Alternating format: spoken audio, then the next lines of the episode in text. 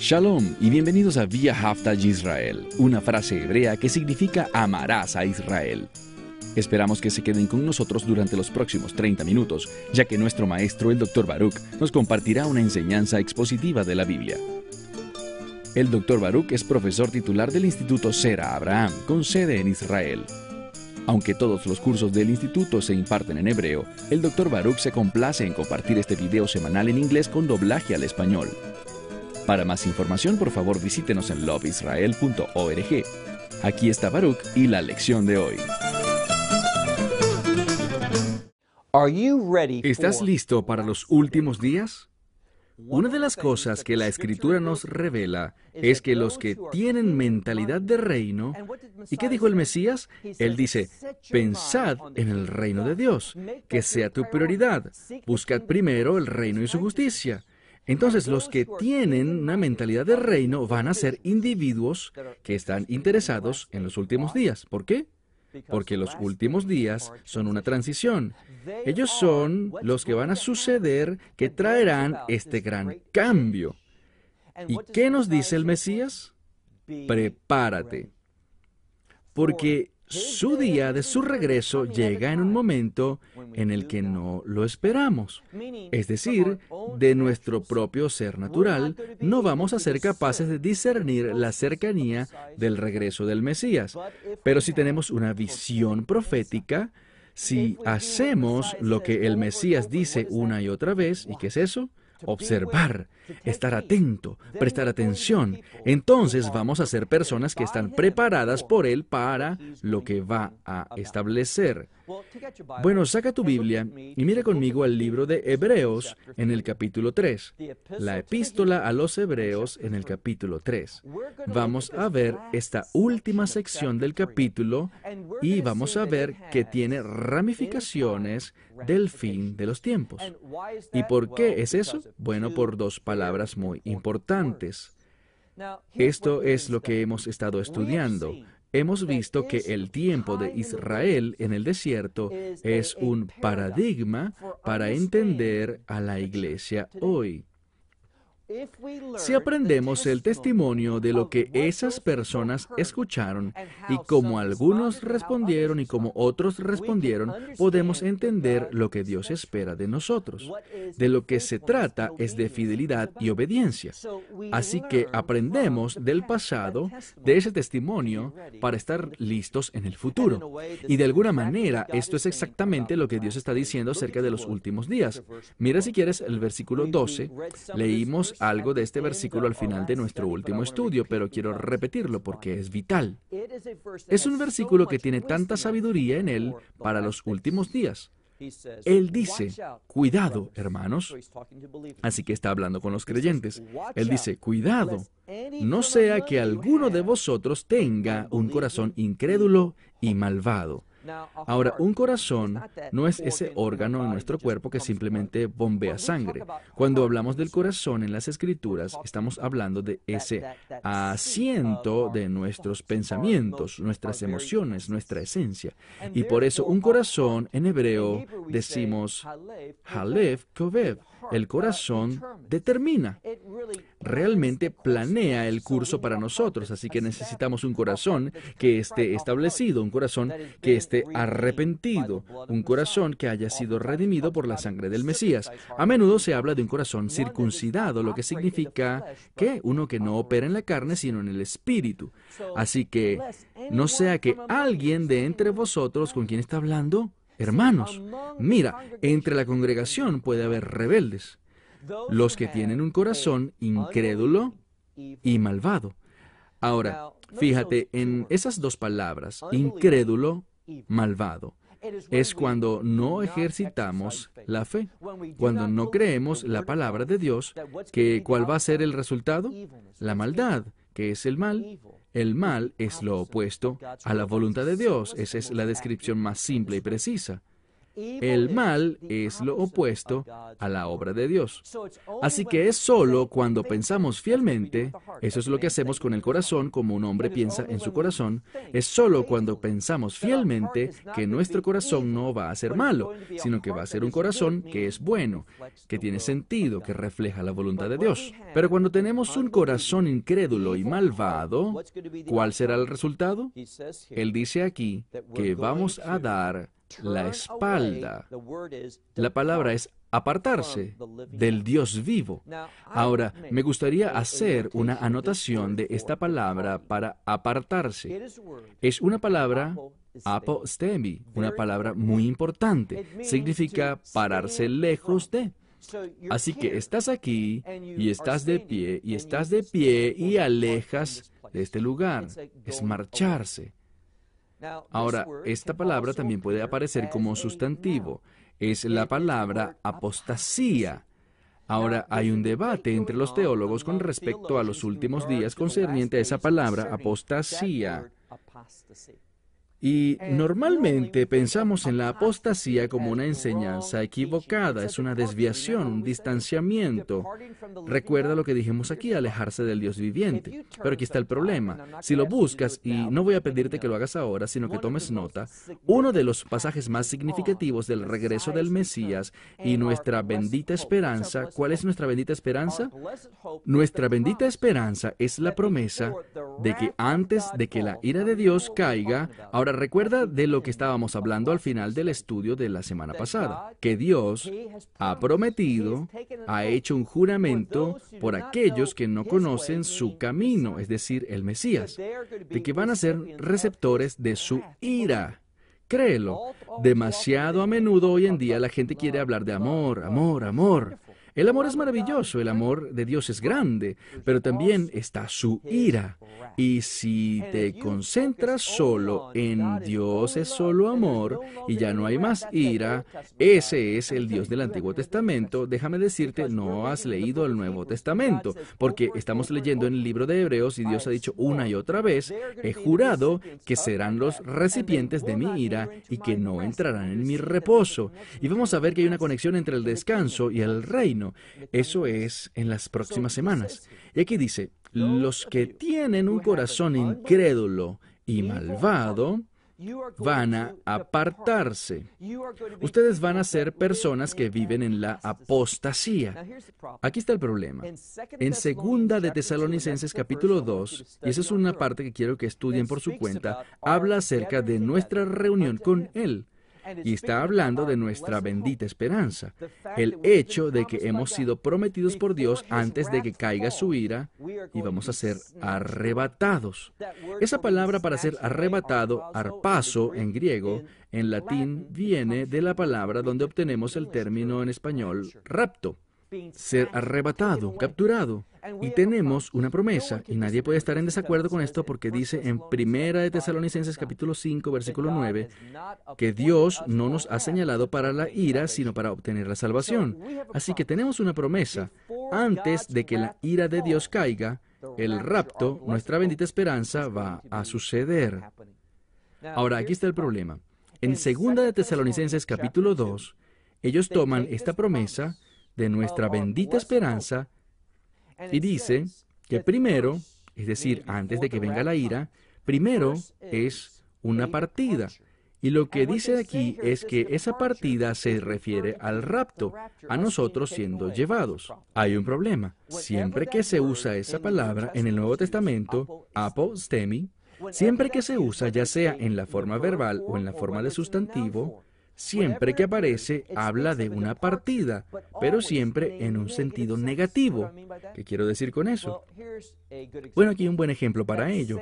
Esa misma palabra se usa, que se encuentra en 2 de Tesalonicenses 2, para apostasía, partida no significa partir como en el rapto, ser llevado. Se refiere a un segmento dentro del pueblo de Dios que se aparta de la verdad. ¿Y de dónde sabemos eso? Bien, como dije, cada vez que esa palabra aparece en la escritura, tiene una desviación de lo que es bueno a lo que es malo. Así que eso no define el rapto, porque el rapto es cuando partimos de lo que es malo antes de que caiga a algo que es maravilloso, algo que es perfecto, y eso es en la presencia misma del Mesías. Así que, por ejemplo, en Hechos capítulo 21, verso 21, encontramos esa misma palabra que aparece en Segunda de Tesalonicenses capítulo 2. ¿Y en qué se utiliza? Una falsa acusación contra el apóstol Pablo.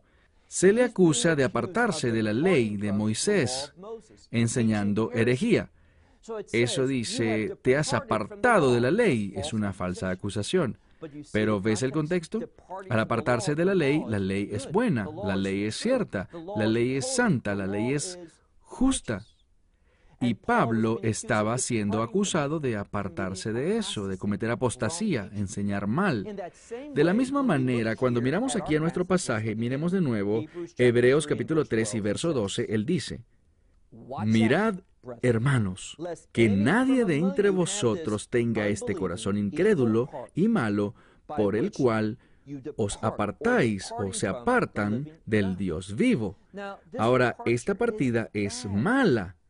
Cada vez que esta palabra aparece es negativa, como en Hechos 21, y aquí apartándose de Dios. Eso es la apostasía. Así que si usted se encuentra con alguien que enseña que en 2 de Tesalonicenses capítulo 2 la palabra para apostasía realmente habla del rapto, nosotros saliendo de este mundo, entonces no tienen una base bíblica para ese punto de vista.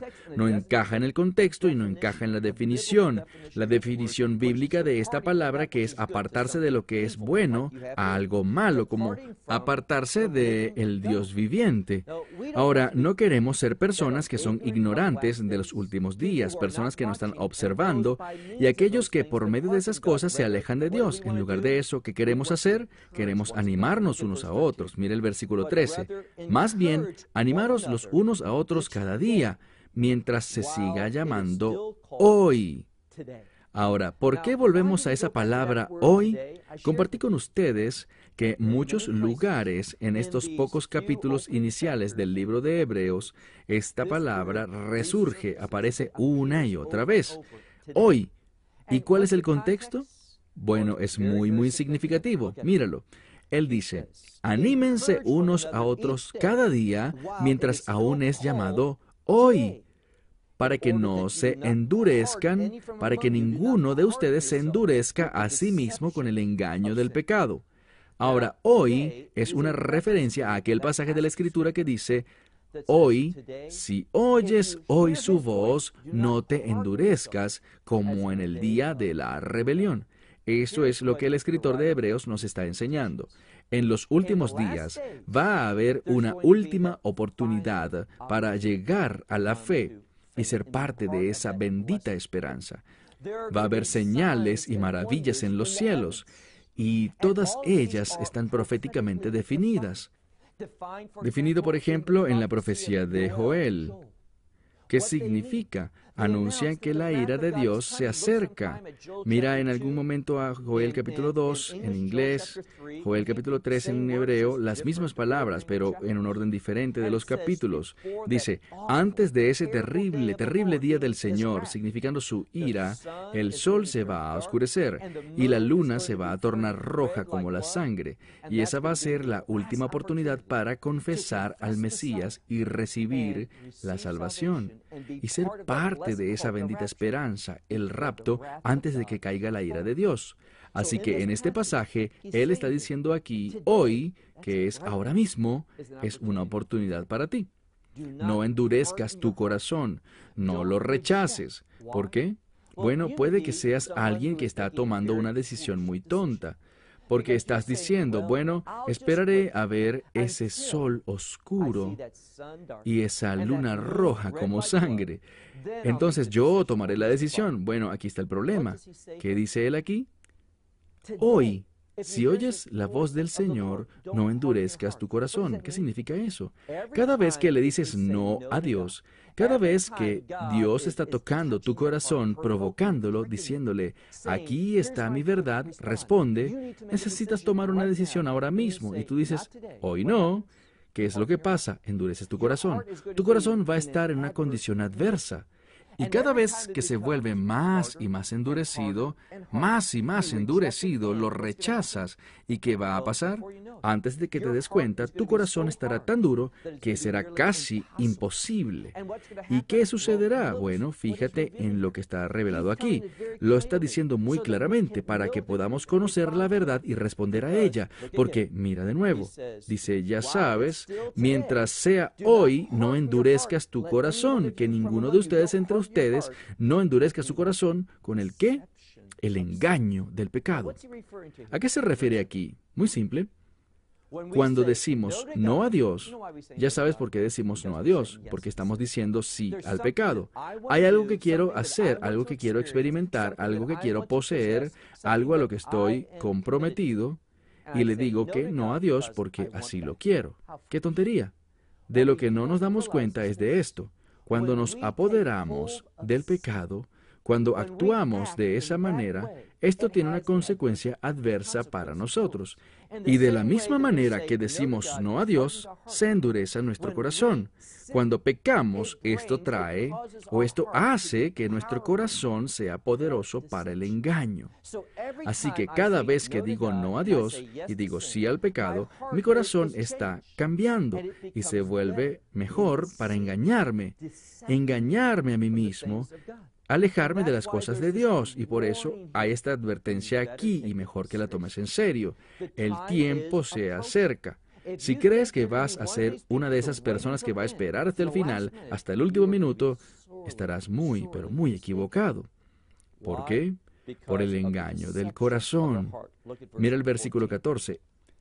Él dice, porque somos hechos partícipes del Mesías Así que se supone que debemos decir que sí, si somos partícipes del Mesías, para que lo que dice aquí, como desde el principio de su seguridad o confesión, Ahora, esta palabra quiero hablar un poco de lo que significa. Dice, desde el principio hasta el fin de tu seguridad, hasta el final. Esta palabra seguridad o confesión o confianza o lo que realmente es son dos palabras griegas y tienen que ver con estar de pie y donde tú estás de pie. Así que estar de pie es el fundamento de tu fe. Entonces, dijo aquí en este pasaje, no dejes que tu corazón te engañe. No te rebeles contra la voz de Dios, lo que te está llevando a hacer, porque se han hecho partícipes del Mesías. Así que, o a partir de ahí, desde el principio de tu confesión hasta el final, que te aferres a ella, firme o estable, mientras aún se le llama hoy. Esta es en este pasaje la segunda y tercera vez que se menciona, pero si usted ha estado con nosotros para todos nuestros estudios en el libro de Hebreos, usted sabrá que él dijo esto muchas veces, ha citado este versículo. Es tan importante que aprendas este principio. Hoy, si oyes hoy su voz, no endurezcas tu corazón como en el día de la rebelión, porque algunos oyeron y provocaron. Ahora, ellos escucharon, Dios era fiel para revelar su verdad, su voluntad, sus expectativas, lo que estaba buscando de ellos. Lo sabían, no era que no lo entendieran, lo sabían. Pero aquí está el problema. Se rebelaron. ¿Y qué hicieron ellos? En su rebelión están provocando a Dios. ¿Cómo entendemos eso? Bueno, necesitamos estar conscientes del carácter de Dios. Dios es siempre fiel a su carácter. Y esto es lo que aprendemos. Dios dice, esto es lo que yo soy, soy un Dios fiel. Obedeces, eres bendecido. Desobedeces, eres maldito. Y cuando dice, tú me provocaste, lo que está diciendo es, me estás haciendo juzgarte porque es lo que soy. Juzgaré sobre ti. En vez de bendecirte, te voy a maldecir. Entonces ellos me provocaron y luego noten lo que dice al final del verso 16. Pero no todos los que salieron de Egipto a través de Moisés. Ahora, algunas personas dirán esto, ya sabes, no todos los que hicieron esto que salieron con Moisés. Bueno, eso es cierto. Estaban Josué y Caleb. No creo que a eso se refiere este pasaje cuando dice, no todos los que salieron de Egipto por Moisés. Mira, esa frase, por medio de Moisés, lo que dice es esto, no es que no todos los que salieron de Egipto por medio de Moisés hicieron esto. Realmente, él estaba enojado con toda la generación. Solo Caleb y Josué, de ese grupo original, llegaron a la tierra prometida. De lo que quiere que nos demos cuenta es de esto, y yo aludí a ello antes.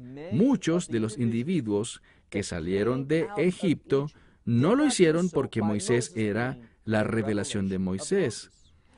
Vinieron a la congregación por una razón diferente. Sabemos algo.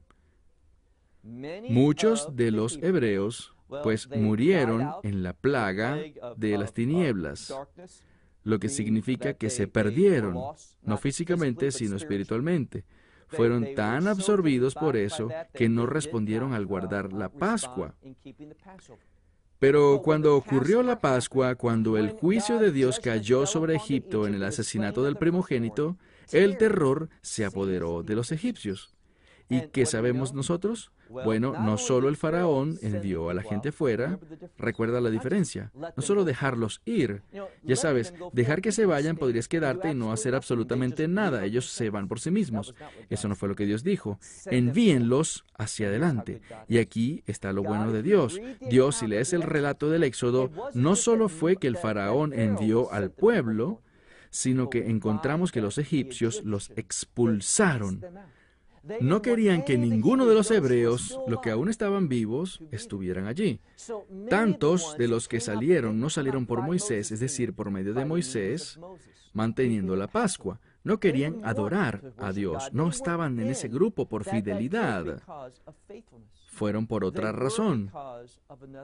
O bien fueron expulsados por los egipcios, o simplemente no le gustaban los sufrimientos allí y querían irse para una vida mejor, pero iban a determinar qué tipo de vida tenían. Y por eso entraron en el desierto y, no les gustaron los mandamientos de Dios. Tenían una perspectiva anti-Torah y cuando descubrieron lo que Dios quería que hicieran, dijeron no, no, no, y se rebelaron. Oyeron su voz, pero se rebelaron contra ella. Ahora mira el versículo 17. Por eso, dice, a estos ciertos Dios se enojó con ellos durante 40 años. ¿Y quién era ese? ¿No fueron los pecadores? Los que estaban pecando, es decir, rebelándose contra Dios. ¿Y qué les pasó a ellos? Bueno, así es como vemos la fidelidad de Dios. ¿Ves? Todo esto es verdad en el Nuevo Testamento. ¿Por qué? Ahora dices, bueno, se refiere al Antiguo Testamento, pero sí, para nosotros, su gente del Nuevo Para que no experimentemos lo que ellos hicieron. ¿Y qué fue eso? Él dijo, estos que eran pecadores, ¿qué pasó? Él dice que sus cadáveres, es decir, sus cadáveres cayeron en el desierto. ¿Y por qué cayeron muertos en el desierto? ¿Por una simple enfermedad o por un ataque de vejez o por una lesión? No, aquí dice, así lo hicieron estos porque juró que no entrarían en mi reposo. Dios hizo una promesa, es solo por fidelidad. Y noten cómo se confirma esto. Él dice, porque no lo eran. ¿Por qué no entraron? No fue por su culpa. Y esta palabra de aquí, bueno, puede significar falta de fe o desobediencia. Ahora, algunos están preocupados de que traigamos desobediencia al asunto, y el problema es que puede causar que la gente piense que somos salvos por la obediencia. Y no es así. Somos salvos por la fe, por gracia. Es un regalo de Dios. No nos salvamos por nuestra obediencia, pero la falta de obediencia, si decimos que pertenecemos a Dios, decimos que somos su pueblo de pacto. Decimos que tenemos una esperanza en el reino y vivimos consistentemente desobedientes. Vivimos constantemente rebelándonos contra su palabra y decimos, no queremos eso. Bueno, eso va a dar evidencia de algo. ¿Y qué es eso? Va a dar pruebas de que no somos su pueblo fiel, que no hemos creído en Dios. Y es por eso que si miramos al versículo 18 al final y el versículo 19, vemos que se están usando dos palabras diferentes. Ahora, pueden estar relacionadas con la misma raíz. A menudo los léxicos se unen, pero se escriben de maneras diferentes, con letras diferentes, similares, pero con una construcción diferente. Dice, ¿por qué juró Dios que no entrarían en mi reposo? ¿No fue por desobediencia? Y dice al final, mira el versículo 19, y vemos que no pudieron entrar. ¿Por qué? Es esa palabra relacionada pero de forma diferente, debido a la falta de fe. Así que esto es lo que vemos. Vemos una cosa muy importante que se nos está enseñando. La razón por la que hay desobediencia en la vida de una persona es, ¿por qué? Debido a la falta de fe.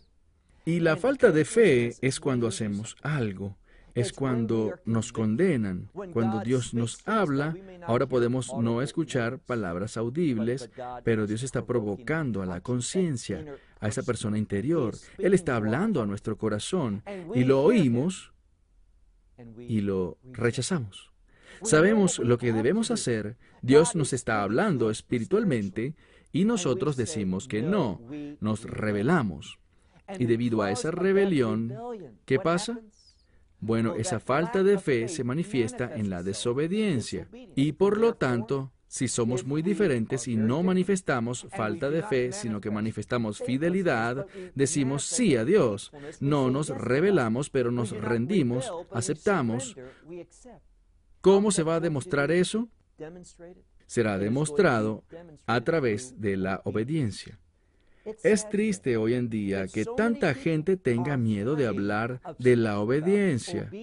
Dicen, oh, estás siendo legalista, estás pensando en un evangelio diferente. No, no lo estoy. Somos salvos por la gracia, es un regalo gratis. No tiene nada que ver con nuestra experiencia de salvación, con lo obedientes que hemos sido o somos en ese momento. No, es por fe. Pero habiendo sido salvos, y esa es la clave, habiendo sido salvos y siendo receptores del Espíritu Santo, esa fe va a obrar en nuestra vida y producir obediencia. Y si nunca hay obediencia, si siempre estamos en desacuerdo con Dios y su voluntad no nos gusta y queremos otra cosa, bueno, Déjame decirte, eso es una evidencia de que no pertenecemos realmente a Él. Recuerda, la imagen es esta. Había toda una gran congregación en este desierto bajo el liderazgo de Moisés, pero no todos ellos salieron basados en la obra de redención de Moisés. Simplemente dejaron Egipto. Su deseo era irse, pero no tenían ningún compromiso con el lugar al que se dirigían. Así que déjame preguntarte, ¿tienes un compromiso hacia donde Dios te está llevando? Él quiere llevarte a un reino y quiere que vivas esa experiencia del reino ahora como un testimonio de su presencia en tu vida. Ríndete a Dios. Te alegrarás de haberlo hecho. Bueno, hasta la próxima semana. Que Dios los bendiga ricamente. Esperamos que se haya beneficiado del mensaje de hoy y lo comparta con otros. Por favor, haga planes para unirse a nosotros cada semana en este momento y en este canal para nuestra transmisión de loveisrael.org. Nuevamente, para obtener más información sobre nosotros, visite nuestro sitio web. Allí encontrará artículos y muchas otras conferencias de Baruch. Estas enseñanzas están en forma de video. Puede descargarlos o verlos en transmisión en línea. Hasta la próxima semana. Que el Señor te bendiga en Yeshua HaMashiach. Este es Jesús. Shalom desde Israel.